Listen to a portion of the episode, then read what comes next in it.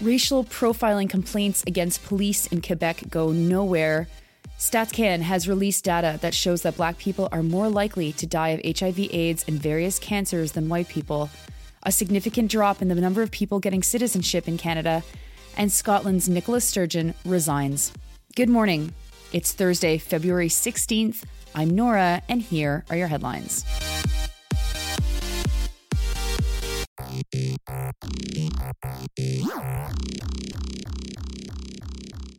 We start this morning with an investigation out of CBC Montreal. Reporters Benjamin Shingler and Leah Hendry have found that very few complaints about racial profiling in Quebec actually make it to the Police Ethics Committee. The two journalists looked at the data over five years. They found that on average, the Police Ethics Commission in Quebec received 156 racial profiling complaints every year over the past five years. This comprises 7% of all complaints that they've received.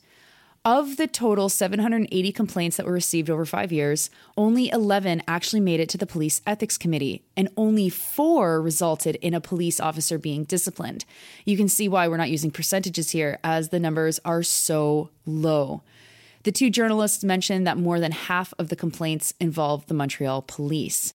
The harshest sentence that was given out just 30 days without pay for racial profiling, and that officer got an additional 10 days for brutality. Hendry and Shingler mentioned that the case that resulted in this 30 day punishment involved Errol Burke, a 57 year old man who police slammed to the ground while he was going to buy milk at a dépanneur. The man they said that they were looking for was 18, and the police mistook Mr. Burke for that man. I mean, that's what they said. Both men are black. The article talks with advocates and lawyers who all say that the system is broken. The article says that they could not get interviews with either the police ethics office or the office of Francois Bonnardel, the Minister of Public Security.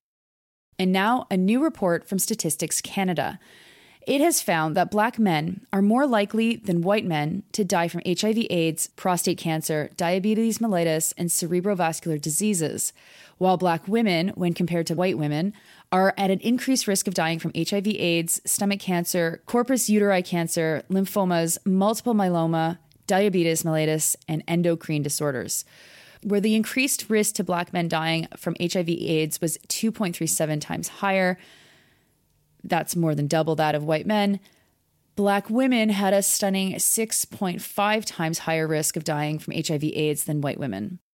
An article from Heidi Lee from Global News quotes the report, which says that these differences could be caused by, quote, health inequities, differential antiretroviral therapy adherence, and treatment delays. The analysis was based on census data that followed people through the 2001, 2006, 2011 censuses and then until the end of 2019. The report notes, quote, in Canada, not all sources of health data collect information on racialized identities. Because of this, health indicators such as disease prevalence, hospitalizations, cancer incidence, and mortality are incomplete, including for Black individuals. Unquote. This is a systemic issue. There is not enough data collected in general, and there is absolutely not enough race based data collected. And so these numbers, while they give an indication, they'll never tell the whole story because of the refusal of different health agencies of Canada to collect the data. The report authors note that, to their knowledge, this was the first report of its kind ever to be done in Canada.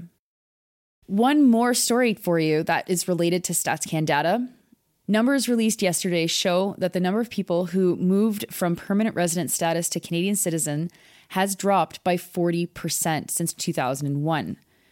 That is stunning if you think about it. Dropped by 40%. Christian Collington from the Canadian Press reports that in 2021, only 45% of permanent residents who'd been in Canada for less than 10 years became citizens. To compare, with other years. In 2016, that number was 60%. And in 2001, that number was 75%. So the drop has been from 75% to 45% in 20 years. The story as it appears at CTV News is very thin. Collington quotes Daniel Bernhard, the CEO of the Institute for Canadian Citizenship, who explains the drop as being due to, quote, a myriad of reasons, unquote, including the cost of living and job prospects, and that, quote, people have decided they're less interested in being, quote, Team Canada, on double quote. I didn't have time to look at all the changes to citizenship that have happened since 2001 that might be impacting this, but I can't believe that is being driven by individual choices of not wanting to be part of Team Canada, or frankly, even related to just inflation and job prospects. When I searched, quote, has it become harder to become a Canadian citizen, unquote, the first thing that popped up is an episode of the defunct CBC radio show, The 180, that was called, quote, Should It Be Harder to Become a Canadian Citizen? The episode is from nine years ago, and it features, quote, an immigrant and new citizen himself, unquote. Someone they don't name, but say that he, quote, applauds the proposed changes to the Citizenship Act. Find out why he says it should be harder to become a Canadian citizen. The show focused on Harper era changes, which extended the amount of time that people had to live in Canada before applying for citizenship. It also changed how much you have to pay to become a citizenship, increasing the rates, and made changes to the citizenship test. Annoyingly, the Canadian Press article doesn't mention any of this, instead, suggesting alone that it is the individual permanent resident's fault for not deciding to finish the process. This news is not surprising. It has been previously reported. For example, in 2018, the Toronto Star's Nicholas Keung reported that the citizenship rate dropped after these Harper era changes were brought in. So, incomplete story this morning from the Canadian Press, and an extremely important story considering both the crisis that we have of people seeking asylum in Canada and not being processed fast enough or given the supports that they need to be able to settle here. Finally, to Scotland, where Nicola Sturgeon has resigned as Scotland's First Minister. The National, a Scottish newspaper, was, of course, all over the resignation, but one article in particular focused on how much Scotland's queer community will miss Sturgeon. In December, her government passed the Gender Recognition Reform Bill, a bill that made it easier for Scots to legally change their gender. Scotland's Gender Recognition Reform Bill was actually blocked by the government of the UK they invoked something called a Section 35 order. Now, why they did this is a combination of conservatives being conservatives, but also the trans panic that is being pushed by gender fascists in the United Kingdom. When the Scottish Parliament asked for more detail from the UK government of what needed to change about the bill, they never got a clear answer. Sturgeon was resolute in her support for the bill.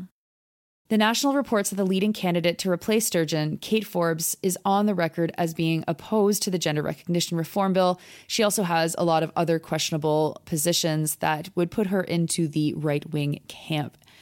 The article by Ross Hunter concludes with this quote I think it's a sad day for Scotland that such an immensely capable politician, so across her brief and source of stability and reassurance in frankly bewildering, turbulent, and toxic times, feels the need to step back from leading our country, says comedian Scott Agnew. He continues It's a particularly sad day for LGBTQ people in Scotland. Nicola Sturgeon has been the architect of a more inclusive and progressive Scottish National Party, Scottish government, and wider independence movement. I'd hope that would continue under the new leader and that any drift to the right would be resisted by the party. LGBTQ people will not forget the loss of such a tireless champion so easily. Unquote. Sturgeon's resignation is being compared to Jacinda Ardern's resignation in New, in New Zealand. It's come out of nowhere, but it hasn't been triggered by nothing. Lots of media are citing Sturgeon's reasons for resigning as being necessary for her own mental health and well being. Her party, the Scottish National Party, has been on the ascent in the past number of years, but this has been stymied recently by growing unpopularity and difficulties in dealing with the UK government, of course, and her party's dream of an independent Scotland. Any independence party is going to be demonized and have a very tough hill to climb. Sturgeon was a wonderful leader, and I personally am pretty sad to see her go. Good luck to the folks of Scotland and the independentists in the Scottish National Party as you find someone who hopefully comes close to the caliber of Sturgeon to lead your movement. That's your news for Thursday, February 16th. I'm Nora. I hope you have a good day.